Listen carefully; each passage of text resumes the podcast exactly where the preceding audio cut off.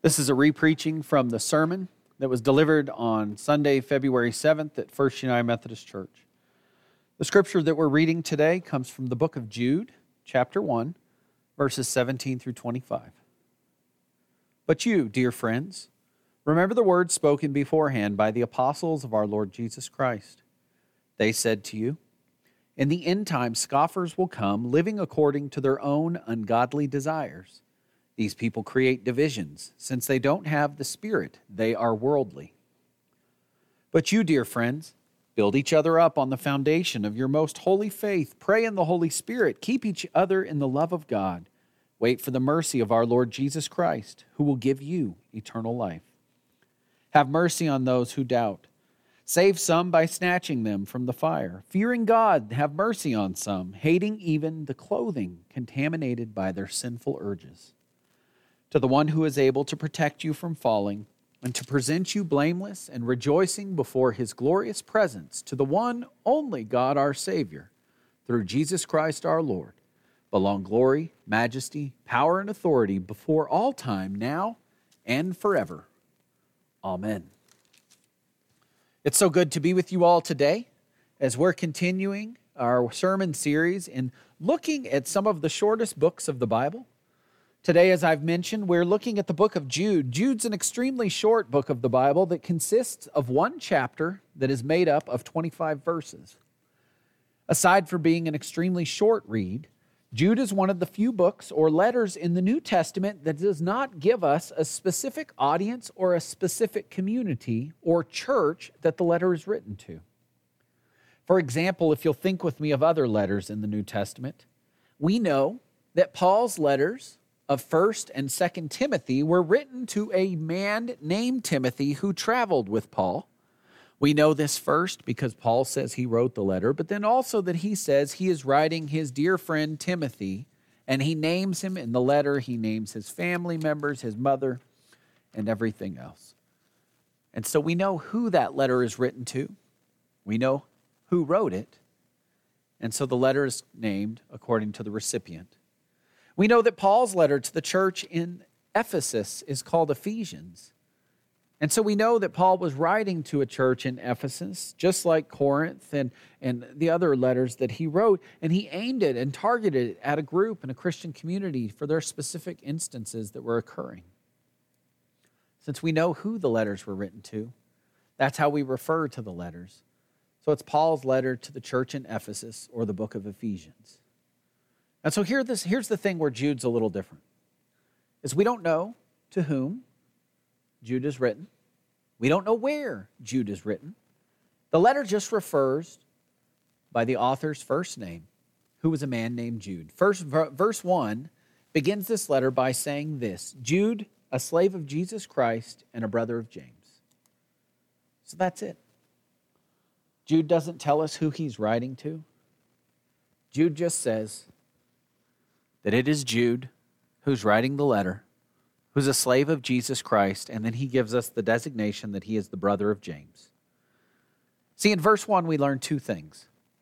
First, that the author of this letter is a man named Jude. Of course, you're saying, well, yeah, he says it, but there are uh, four Judes that we can read about in the New Testament. And before I go into those four, Jude is a common name, and there are other um, ways that this name is spelled, depending on whether you're Greek or Hebrew in background and in what you refer to this name as. And so, whenever you read in the New Testament, especially the Gospels, and it says someone named Jude or Judas or Judah, those are all the different spellings of basically the same name.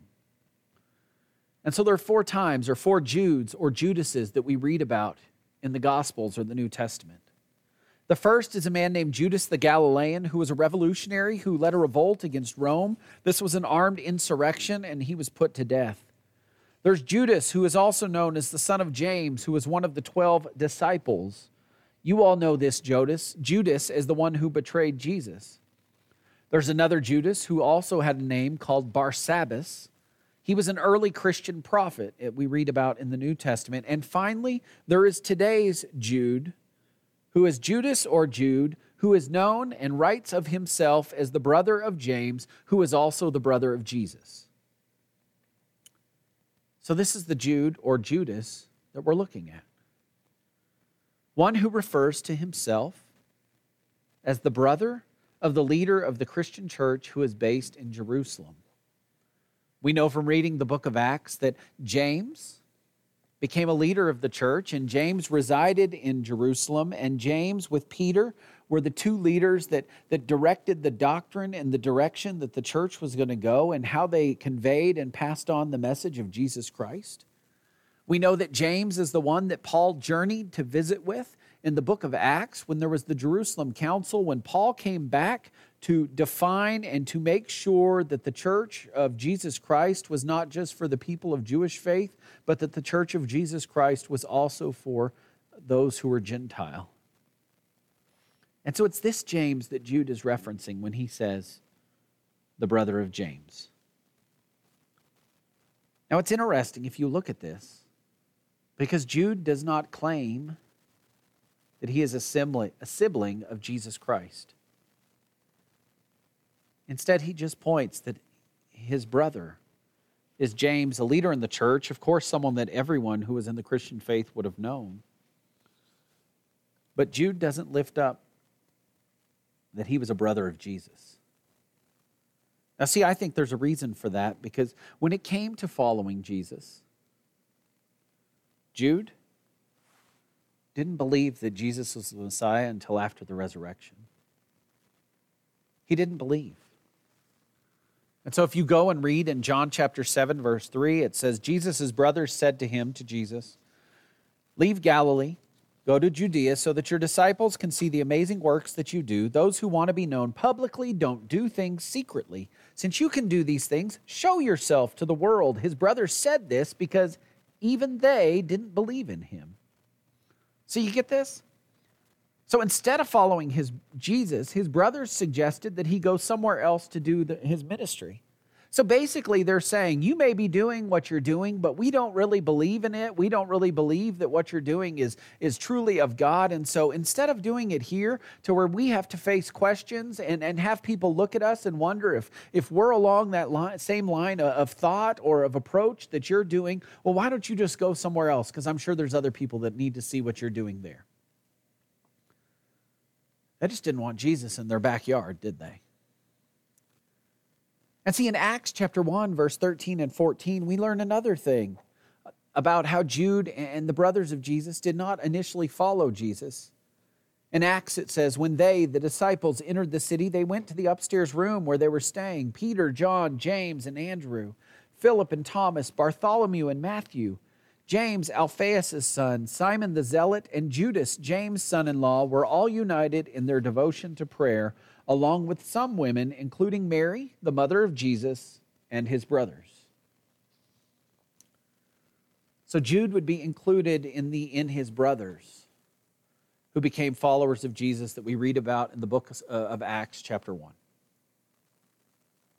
This is Jesus' brothers. Jesus had four brothers that, that uh, tradition believes or people believe. And they were James, and there was a brother named Joseph, and then there was Jude or Judas, and then there was a brother named Simon. And so none of these men were followers of Jesus during his life. But they all came to believe once they saw, once they witnessed, once they experienced the resurrection. And see, Paul writes about how they became believers and how they became missionaries in the early church, carrying the message of Jesus Christ out in the world. This is the other three brothers, not James. But in 1 Corinthians 9 5, when Paul's writing about the, the things that, that he is to receive or, or how he is to live as a missionary, he says, Don't we, so I, have the right to eat and drink? Don't we have the right to travel with a wife who believes like the rest of the apostles, the Lord's brothers, and Cephas? So basically, what Paul is saying, and, and without getting to, to his reasoning for why he's writing what he's writing, but what he is showing us in 1 Corinthians chapter 9, verse 5, is Paul is showing us that the brothers of Jesus, when they became followers of Jesus, became missionaries in the church. They traveled with their wives, and they went about and they spread the gospel of Jesus Christ to those who were here, who would listen and to receive it. And so Paul shows us, Paul gives us evidence that Jude became a follower of Jesus and that Jude would have been a missionary And that Jude, possibly, like we've read of in all these other letters in the New Testament, that, that he has seen or he is experiencing things that he recognizes that he needs to correct in the church. And so he writes this letter. And so, like we've seen in, in many of the other letters in this sermon series, one of the common struggles in the earliest Christian churches was the influence of false teachers who integrated themselves in the community. And then, after they were integrated in the community, they began to teach a message that was contrary to the gospel of Jesus Christ. Now, see, here's where I think Jude gets a little bit interesting because Jude doesn't uh, designate or specify the specific type of false teaching that was being taught in the church. Now, Jude says that the false teachings cause um, uh, will cause evidence of their false teaching that, that will become apparent to others that divisions will come and, and they will scorn the faith of others and they will mock the christian faith for silly rules or that they determine to be outdated and they will choose to fulfill their own desires while making you know the, their desires part of what it means to be a follower of jesus christ while pushing out these other things. So basically what jude, jude is saying is we have to be on guard against that against people who scoff what it means to keep uh, the traditional Christian faith, what it means to, to follow the Apostles' Creed, what it means to live according to the grace and love that God has given us. That we have to be uh, aware of those people who, who cause divisions, who scorn the faith of others, and who mock the faith, saying that it's outdated or, or past and needs to be left behind that we need to be on guard for those who make their own desires the center of what it means to be a follower of God and of Jesus Christ, not so their hearts are changed, but so that they bend and change the faith and what we believe in order to accommodate them. See what Jude is saying? Is that when false teachers choose to fulfill their own desires and scorn the faith that's passed on by the apostles, he says, You don't have God's Spirit then. They don't have God's Spirit even when they claim to do so. And so, what he's saying is that instead of living in the Spirit, when we live that way, there's a risk, and we are only living at the human level alone. And so when he's looking at these false teachers, he's saying these are people that don't seek God's guidance. They don't invite the Holy Spirit to be a presence in their lives. They do not seek the change that comes in our lives that comes only from God and through the power of the Holy Spirit. But see, here's where I think Jude's unique. Because what Jude could have done is spent a lot of time in his letter going further against those false teachers in the church he could have spent all sorts of time chronicling the different ways that, that they were leading people astray, or the different messages or, or things in their own lives that they were incorporating into the Christian faith so that they would no longer be convicted by committing sin, but instead would be able to, to do whatever they wanted to do. But see, Jude takes a more positive approach.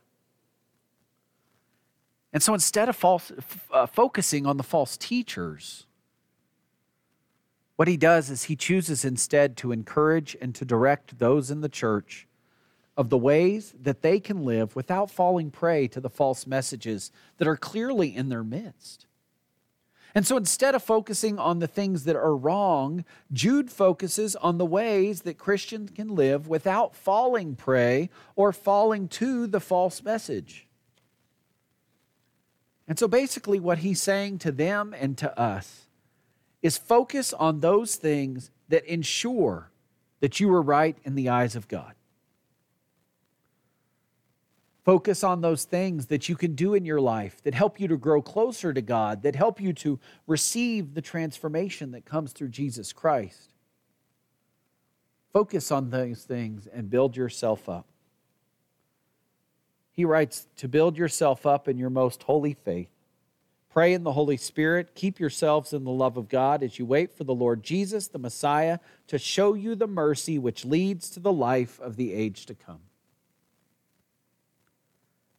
See, Jude doesn't say, here's four things that you can do to defend yourselves against the false teachers.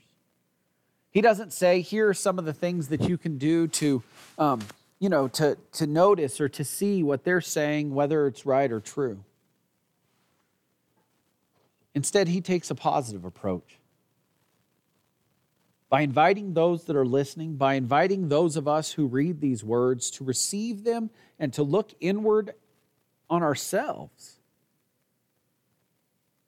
and to say, How can I strengthen myself? How can I change my life so that when I encounter false teachings that are tempting, I can resist them and live in an even greater way in response to the grace that God has given me? And so, in this verse, he gives us four different things that we can do, that we can uh, focus on to stay on target when it comes to being a follower of Jesus. He says, Build yourself up in faith, pray in the Spirit, keep yourselves in God's love, and wait for the ultimate mercy of Jesus' return. So when Jude says, Build yourself in faith, what he's saying is that we essentially need to engage in the work of faith so that our result, as he writes, will be mercy, peace, and love. This faith that he writes about means that, that we have both the knowledge of what it means to be a follower of Jesus, but that we also have the same commitment to Jesus that we need to have to be a follower of Him. And so, what we're doing is we're making Him the foundation on which we build our lives. A foundation that we read about is firm and strong and it's lasting and it allows us to stand tall. Jesus, in his parable where he talked about the builder who built his house on, on different types of foundations and how, you know, the, the weaker foundations, when the winds blew and the waters came, the house flew over. Jude's essentially taking um, a teaching like that of Jesus's, isn't he? And he's saying that your foundation has to be strong and true. Your foundation to build yourself up in faith has to be God. Your foundation, your very life, needs to be centered on the stable thing of God and His love, so that when the other teachings come around you, when the other teachings are, are in front of you, you will know what they are and you will choose to resist them and you will choose to follow God. The second thing he says is we're to pray in the Holy Spirit. I'm going to confess to you all that I think all of us know what to pray. But I think there's an uncertainty that comes with praying in the Holy Spirit. Now, I don't think that this uncertainty is a negative thing. This isn't a negative uncertainty, but it's a positive one. But if you really think about praying in the Spirit, and if you are totally committed to God and totally seeking Jesus and His transformation in your life, when you pray and you seek God's Spirit, here's where it's intimidating. His friends, we're opening our lives to that which can be beyond whatever we can imagine, or be, it goes even beyond our control. See, when you pray in the Spirit, you're opening yourself to God's work, to God's possibility, to God's imagination. You're opening yourself to God doing far more than we ourselves can ever do on our own, even if that's something that we feel we need to do. When God is part of it, it is greater, it is better, and it is good praying in, in the Spirit. I think it's like one of those experiments that many of us have seen. If you haven't, look it up online. They're pretty fun. But you know, you get the two liter bottle of Diet Coke and you get a pack of Mentos mints. And you know how it is. When you drop the Mentos into the bottle, you need to run really fast because the chemical reaction occurs, and, and the Diet Coke essentially erupts out of the bottle, shooting upward. And uh, it's a huge mess, but it's amazing to see. But see, here's where I think praying in the Spirit is like that because you know how it is. If you do that with the Diet Coke and the Mentos, there is no way you're getting the Diet Coke back in the bottle, is there? Because once it erupts, it's impossible to get it back in the container, it's everywhere. But see, that's praying in God's Spirit is we try to live our lives and contain the faith like that bottle. And when we invite God's Spirit in prayer to be a part of who we are and a part of what we're doing, there's the possibility that a reaction that can occur that, that's far beyond our control. That's like praying in the Spirit. That's asking and inviting God to work in our lives in ways that have never happened before. When we pray, there's a risk, but it's a good one. That God will work in ways that we cannot imagine. Because when we pray in the Spirit, we place ourselves under His guidance and in the dominion of God in ways like no other. And then Jude says, Keep yourself in God's love. See, that's keeping yourself in the presence of God. That's keeping yourself in a place to where you know where God is in your life and you know where you are in relation to Him. Jesus in the gospel spends all of this time comparing himself numerous times to being a shepherd and comparing those of us who follow him to sheep. You know, and he talks about how a good shepherd doesn't allow his sheep to wander away, meaning that he's going to seek us out to nourish us and protect us. But here's where I think being in God's love comes into this is that being in God's love means that we have to focus on the ways in our lives where we can learn and trust from God, choosing not to stray.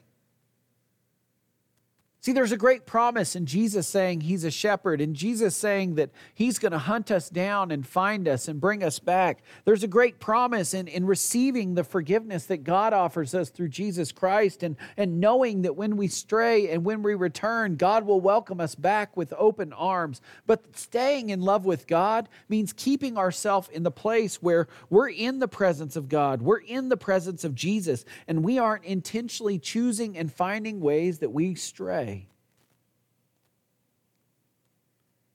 We're not choosing or deciding the areas and the places in which we're going to fall back or take the different path or overlook when we know that God is before us and in our midst.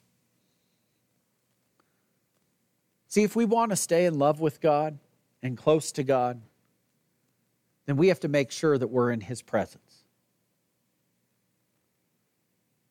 The last thing that Jude lists for followers of Christ to do as he says, wait for the ultimate mercy of Jesus' return.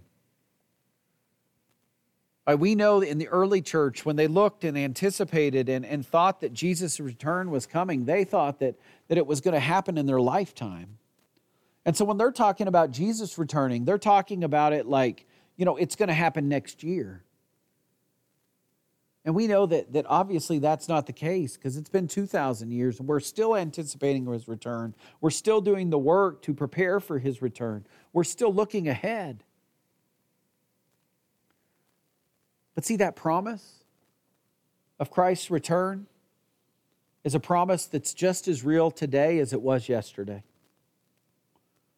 Because God has promised that when Jesus returns, Jesus will be revealed and that all of us have that is something that we can look forward to. Even as we look around us, even as we think of the condition of this world, of different wings of the church, of other things that happen that do not build us up. Jude tells us to pray for the mercy of God that will bring us healing, wholeness, and renewal that comes only to us from God as his and his son Jesus Christ. See, Jude wants us to find these things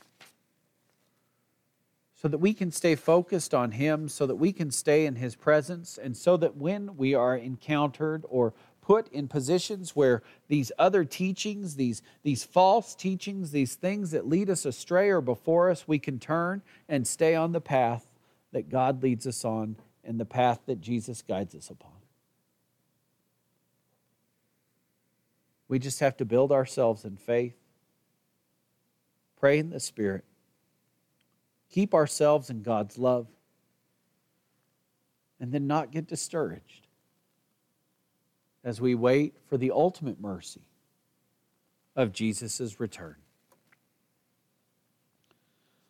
Jude ends his letter by saying this great benediction.